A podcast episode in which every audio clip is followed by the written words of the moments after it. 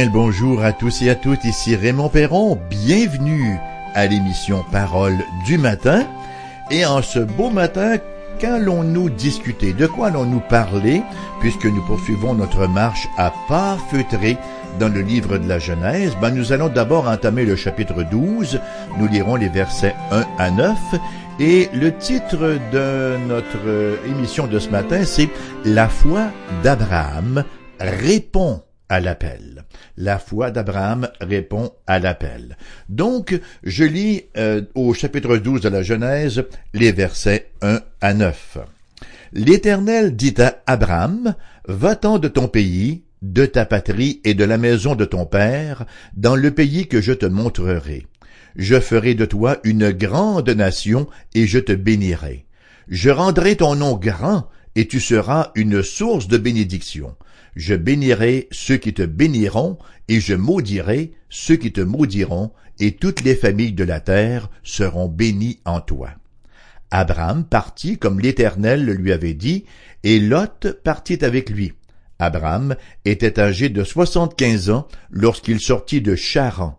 Abraham prit Saraï, sa femme, et Lot, fils de son frère, avec tous les biens qu'ils possédaient et les serviteurs qu'ils avaient acquis à Charan. Ils partirent pour aller dans le pays de Canaan, et ils arrivèrent au pays de Canaan. Abraham parcourut le pays jusqu'au lieu nommé Sichem, jusqu'aux chaînes de Morée. Les Cananéens étaient alors dans le pays. L'Éternel apparut à Abraham et dit, Je donnerai ce pays à ta postérité. Et Abraham bâtit là un autel à l'Éternel qui lui était apparu. Il se transporta de là vers la montagne à l'orient de Bethel, et il dressa ses tentes, ayant Bethel à l'occident et Haï à l'orient. Il bâtit encore là un autel à l'Éternel, et il invoqua le nom de l'Éternel. Abraham continua ses marches en s'avançant vers le midi. Les recherches archéologiques des années 1920 et 1930 nous ont beaucoup, beaucoup appris sur le contexte de vie sociale, de vie religieuse d'Abraham à Ur en Chaldée. Ces découvertes révèlent une culture sophistiquée, euh, une culture sophistiquée mais païenne, à l'instar d'ailleurs de toutes les autres dynasties babyloniennes ou encore égyptiennes. Ur vivait littéralement dans l'ignorance totale du vrai Dieu, et les gens s'adonnaient à qui mieux mieux à la pratique de la religion lunaire. Et cette religion-là, écoutez, elle dominait la vie euh, des gens de cette époque-là, du berceau jusqu'au tombeau.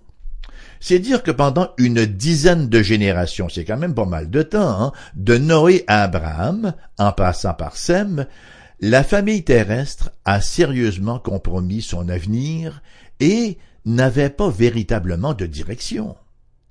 La culture de Babel, même après la dispersion, a continué à occuper le haut du pavé. Hein? Le, jugement de Babel n'a pas changé le cœur des gens, ça a uniquement changé leur adresse postale. Hein? Dieu les a dispersés, mais ils avaient encore ce même cœur rebelle, ce même cœur babylonien, en quelque sorte. Alors la culture de Babel, même après la dispersion, continuait à occuper le haut du pavé. Et à vue humaine, il n'y avait pas d'avenir, hein? et c'est l'obscurité qui régnait. Aucune puissance humaine ne pouvait inventer un futur lumineux. L'humanité apparaissait désespérément perdue.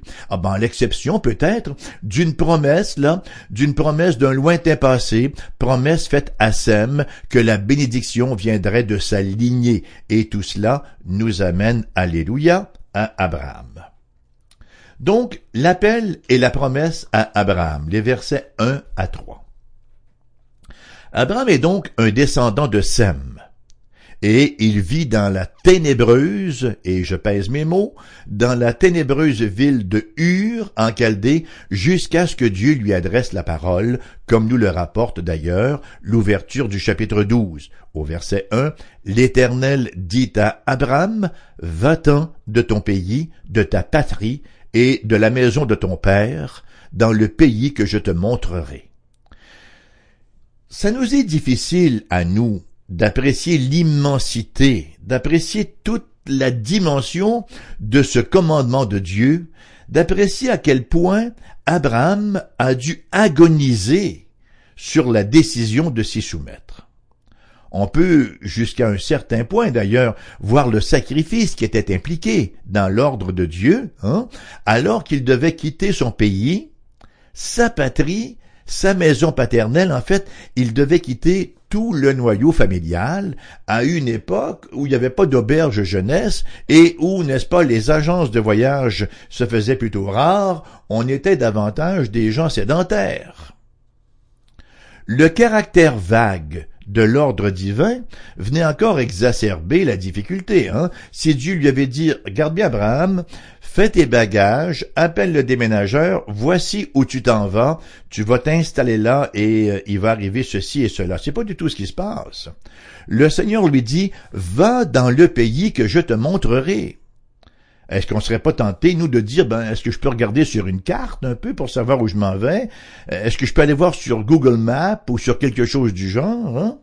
Non, il ne lui est pas révélé qu'il s'agissait de la terre de Canaan jusqu'à ce qu'il y soit. Ça veut dire que tout du long, et il en a parcouru de la distance, il en a fait du kilométrage, Abraham, hein, le patriarche, mais il n'a pas su, il ne lui a pas été révélé que c'était Canaan jusqu'à ce que finalement il y arrive. Cet état de choses, cette incertitude obligeait donc Abraham à faire encore davantage confiance à la parole de Dieu. Il avait tout misé sur la parole de Dieu. Cet appel à tout abandonner, chers amis, ce n'est j'ai presque envie de dire, en fait, j'ai plus qu'envie j'ai plus que presque envie de dire, je vais le dire, ce n'est en rien différent de l'appel de l'évangile qui nous est lancé. Rappelons-nous les paroles du Seigneur Jésus en Matthieu chapitre 10 verset 37. Celui qui aime son père ou sa mère plus que moi n'est pas digne de moi. Et celui qui aime son fils ou sa fille plus que moi n'est pas digne de moi. Notre amour pour Dieu, notre désir de soumission à la parole transcende toutes nos autres affections. En Marc chapitre 8 verset 35, nous lisons Car celui qui voudra sauver sa vie la perdra, mais celui qui perdra sa vie à cause de moi et de la bonne nouvelle la sauvera. On a tendance à lire ces versets-là, bien sûr, avec une certaine désinvolture, parce que on les lit assez régulièrement et on ne se sent plus nécessairement interpellé par eux, mais ils sont d'une très grande importance, d'une très très grande radicalité. Ils représentent le renoncement nécessaire pour suivre, pour suivre, je dis bien, le Seigneur Jésus-Christ, pour être un disciple du Christ. L'Évangile nous appelle en effet à faire reposer toute notre espérance sur la parole du Christ et sur rien d'autre. Lorsque le Seigneur nous appelle, il ne nous dit pas dans les détails ce que sera notre vie. Hein? Euh, bon, je sais qu'il y a des évangélistes parfois à la télévision euh, qui nous font miroiter toutes sortes euh, de, bienfaits matériels, n'est-ce pas, si on vient en Jésus, qu'on va être toujours en santé, qu'on va être riche, qu'on va rester beau, qu'on va avoir un, bateau à la mer, trois, quatre condos ici et là, et hein, que la vie va être belle et qu'on n'aura aucune épreuve. Ça, ce n'est pas l'évangile du Seigneur Jésus-Christ. Ça, ce sont des charlatans qui cherchent à recueillir l'argent des gens. Lorsque le Seigneur nous appelle, il ne nous dit pas dans les détails ce que sera notre vie. Il ne nous fait pas de promesses de prospérité, de succès. Il ne nous dit pas qu'il y aura absence d'épreuves. Le Seigneur ne nous dit pas viens à moi et tu n'auras aucun conflit conjugal et tes enfants vont tous être angéliques. Ils ne marcheront pas, ils vont voler avec leurs belles petites ailes. Pas du tout, pas du tout, pas du tout. Son commandement au Seigneur lorsqu'il nous appelle, c'est viens et suis-moi comme Abraham.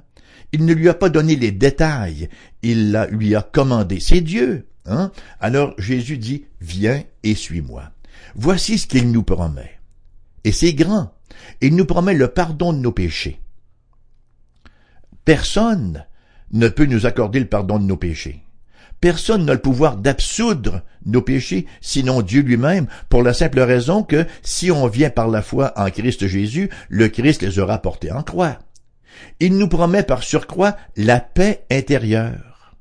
Et il nous dit qu'ultimement, À la fin de la course, à la fin de la route, ce sera la félicité éternelle. Et il nous dit en plus que d'ici là, quelles que puissent être nos circonstances, agréables ou désagréables, glorieuses ou irritantes, il nous assure qu'il sera toujours avec nous tous les jours jusqu'à la fin du monde. Bon, c'est vrai qu'Abraham hein, s'est vu offrir de riches promesses, cependant que certaines de ces promesses-là ne devaient s'accomplir que par le biais de sa descendance, d'abord le peuple d'Israël et ultimement l'Église, comme nous le confirme Galates chapitre 3 verset 16 et le verset 29. Et cette fameuse expression de la promesse au verset 2 et 3 se veut euh, en bénédiction. En effet, nous retrouvons les mots bénédiction et bénir à cinq reprises dans ces deux seuls versets. Et qui est le sujet de la bénédiction? Bien sûr, c'est Dieu. Qui en est l'objet? Ben, c'est le patriarche Abraham. Verset 2. Je ferai de toi une grande nation, et je te bénirai, je rendrai ton nom grand, et tu seras une source de bénédiction. Cette promesse divine va tout à fait à l'encontre de la réalité visible, puisqu'Abraham était sans enfant, et que Sarah était stérile, une réalité d'autant plus pénible dans la culture dure en Chaldée à cette époque-là. La foi d'Abraham, donc, se voyait durement sollicitée alors que Dieu lui promet de faire de lui une grande nation, une entité politique puissante, avec une terre, une langue et un gouvernement. Crois cela, Abraham. Oui, mais je suis plus une première jeunesse, Seigneur. Crois cela, Abraham. Oui, mais Sarah est stérile. Crois cela, Abraham. Et Dieu d'ajouter, je rendrai ton nom grand. Ironiquement, hein, c'est ce que recherchaient les constructeurs de Babel en 11.4. Bâtissons-nous une ville et une tour dont le sommet touche au ciel et faisons-nous un nom. Ben, par la foi, Abraham allait recevoir ce qu'on ne reçoit jamais vraiment par nos propres efforts. La grandeur de son nom est un don de Dieu. Alors, si la première partie de la bénédiction était personnelle, la seconde, elle, elle se veut plus globale au verset 3. Dieu de dire, je bénirai ceux qui te béniront, et je maudirai ceux qui te maudiront, et toutes les familles de la terre seront bénies en toi. On voit en effet, bon, Melchisédek et Abimelech être bénis pour avoir honoré Abraham. On va voir ça plus tard au cours du récit. Mais on voit aussi Agar être coupé de la famille d'Abraham pour avoir méprisé Sarah les Cananéens, qui ont si cruellement persécuté Israël, ne sont plus. Et aujourd'hui, ce n'est pas différent. Ceux qui s'opposent à l'Église, parce que l'Église, hein, ce sont les fils d'Abraham, parce que les véritables descendants d'Abraham, ce sont ceux qui ont la foi, comme nous dit euh, Galates 3, 29. Ceux qui s'opposent à l'Église, les fils d'Abraham, peuvent, ne peuvent, ne peuvent s'attendre à la bénédiction. La défunte URSS se veut un témoignage de cette réalité-là. Hein? Le peuple de Dieu, c'est vrai, peut souffrir quelques discriminations, quelques injustices, un temps de mépris, mais pour un temps seulement, mais la rétribution ne manquera jamais de venir. Hein? Dieu considère les siens comme étant précieux comme la prunelle de son œil. Maintenant, bien sûr, ce n'est qu'avec le Christ, l'ultime, d'Abraham que cette promesse de bénédiction pour toutes les familles de la terre a vu son accomplissement. Paul va écrire en effet dans Galates chapitre 3 versets 8 et 9 aussi l'Écriture prévoyant que Dieu justifierait les païens par la foi, a d'avance annoncé cette bonne nouvelle à Abraham. Toutes les nations seront bénies en toi. Ainsi, ceux qui croient sont bénis avec Abraham le croyant. Ça, ça veut dire rien de moins que l'Évangile. Notre bonne nouvelle a été annoncée il y a plus de quatre mille ans dans la ville idolâtre dure en Chaldée. Et c'est cet évangile-là, annoncé d'avance à Abraham, accompli parfaitement en Jésus-Christ que l'Église a maintenant la responsabilité de proclamer et le privilège d'apprécier et de jouir. Donc, mon premier point était le suivant, l'appel et la promesse d'Abraham, Abraham. Deuxièmement, l'obéissance d'Abraham, versets 4 à 5, ou 4 et 5. On, ne sait pas trop trop quelle était la durée du séjour d'Abraham avec son père à Charan à la suite de leur départ dur en Chaldée. Ce qui importe cependant, c'est l'obéissance à l'appel. Abraham, par la foi, enfin, je devrais plutôt dire Abraham, par la grâce de Dieu, s'est élevé au-dessus des notions idolâtres de son environnement et il a reconnu la voix du Dieu Tout-Puissant, la voix du Seigneur de toute la terre. Abraham a regardé autour, il voyait tout le monde qui adorait le Dieu Lune. Et Abraham a réalisé par la grâce de Dieu qu'au-delà de la Lune, il y avait le Dieu qui a créé la Lune. Et lorsqu'il a entendu sa voix, n'est-ce pas, ça a été reçu par la foi. Quelle grâce Dieu a faite à Abraham et par ricochet à nous par la suite, hein, et à toutes les nations qui ont le privilège de pouvoir croire en lui. Donc Abraham s'est élevé par la grâce de Dieu au-dessus des notions idolâtres de son environnement. Le verset 4 et 5 nous disent Abraham partit comme l'Éternel le lui avait dit, et Lot partit avec lui. Abraham était âgé de soixante-quinze ans lorsqu'il sortit de Charan. Abraham prit Saraï, sa femme, et Lot, fils de son frère, avec tous les biens qu'ils possédaient et les serviteurs qu'ils avaient acquis à Charan. Ils partirent pour aller dans le pays de Canaan, et ils arrivèrent au pays de Canaan. On parle ici, n'est-ce pas, de Charan à Canaan, mes amis. On parle ici d'un voyage de 1330 kilomètres. Ça n'a pas dû se faire en un week-end. 1330 kilomètres qui les ont amenés finalement à traverser bien sûr tous les grands centres urbains de son temps. Ils en ont vu des choses, Abraham, Sarai, Lot et les serviteurs tout au long de ce grand parcours. Et ça nous amène au verset 6 à 9, le séjour d'Abraham. Dans le séjour d'Abraham à Canaan, nous avons une belle synthèse de ce qu'une vie de foi authentique demande d'un pèlerin dans le monde. D'abord, nous lisons au chapitre 11, versets 9 et 10 de l'Épître aux Hébreux, nous lisons ce beau résumé.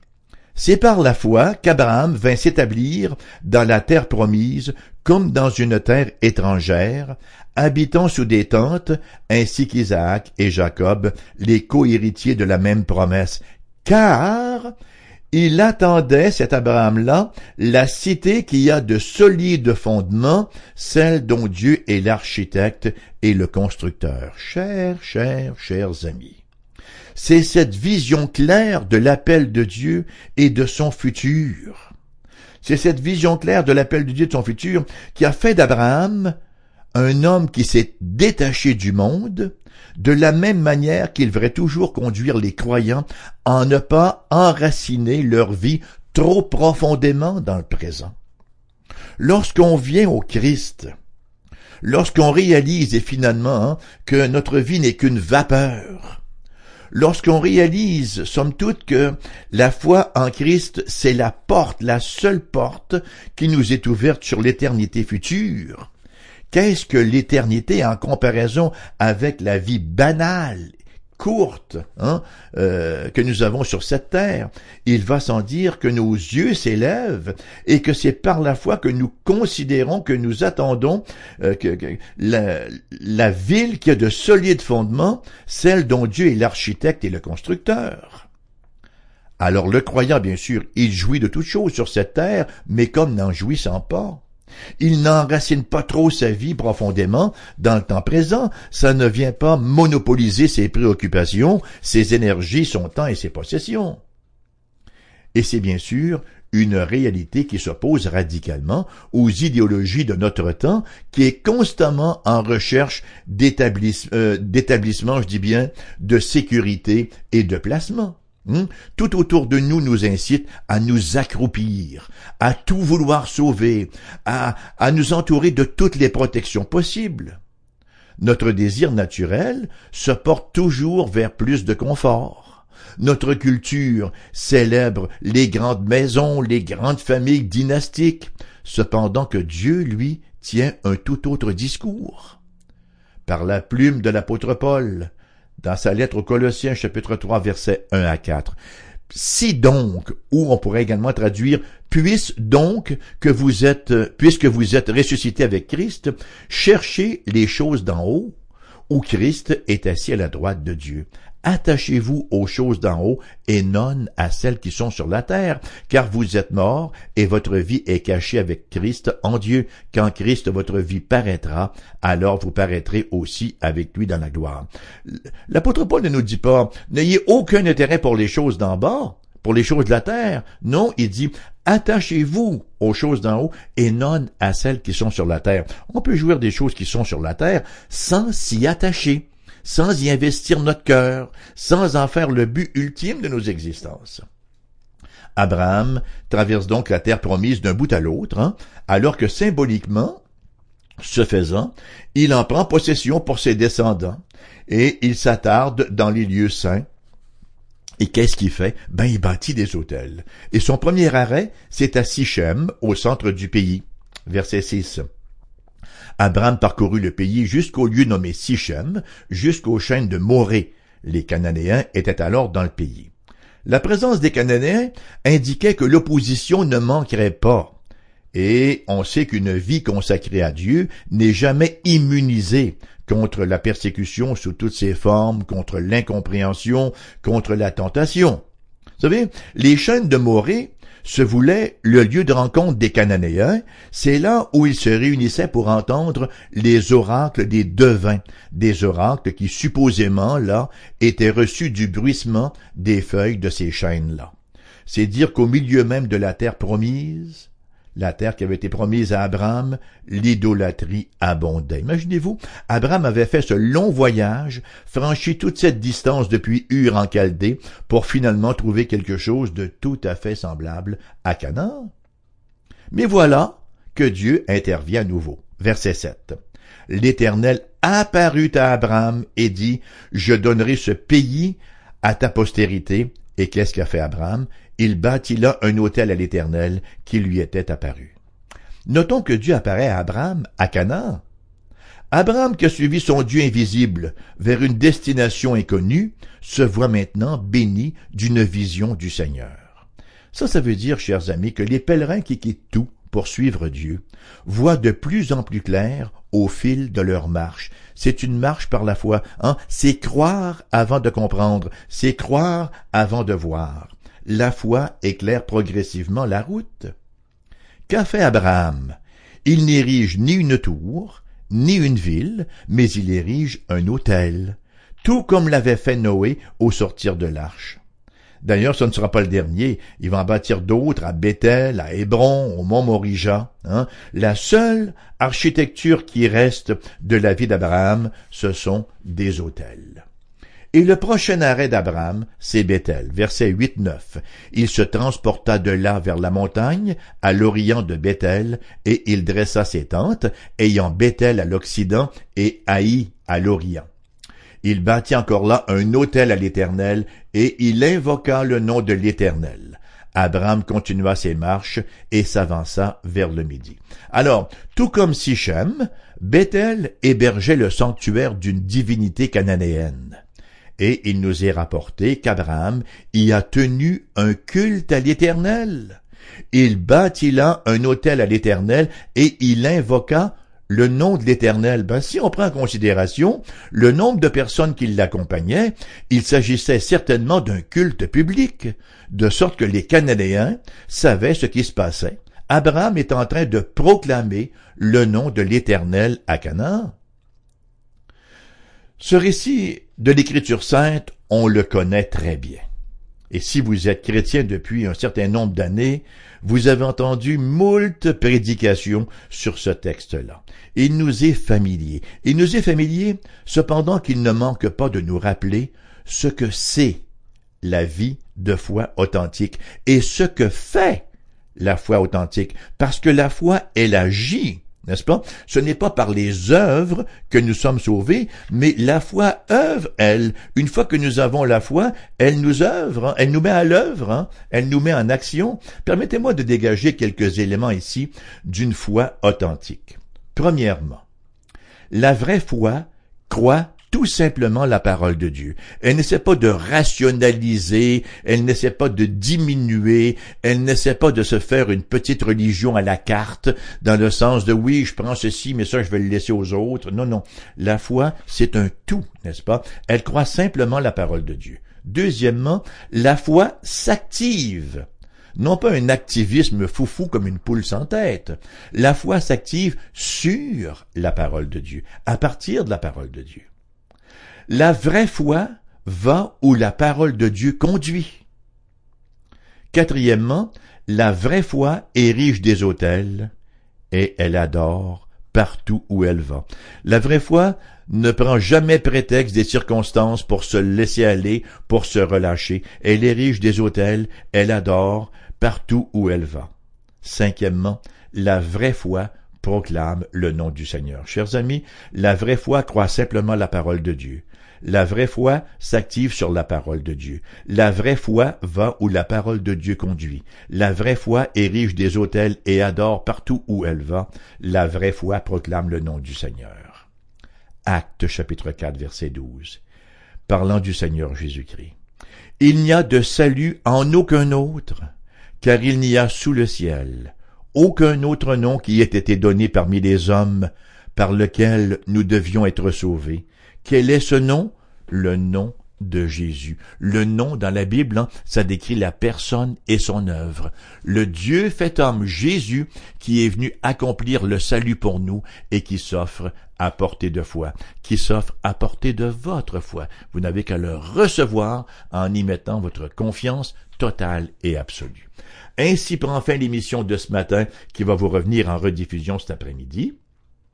Nous avons une adresse postale si vous désirez nous contacter pour quelques raisons et elle est, c'est la suivante en fait, AERBQ, casier postal 40088 Québec QC, G1H2S5, numéro de téléphone pour les gens de Québec 418 688 0506 et euh, ailleurs en province numéro sans frais, bon, 1 877 659 0251. Merci d'avoir été là. écoutez, je vous remercie déjà par anticipation parce que j'ai comme l'impression que vous allez être encore au rendez-vous lors de la prochaine émission parce que je vous sais fidèle et je vous en manifeste ma grande appréciation.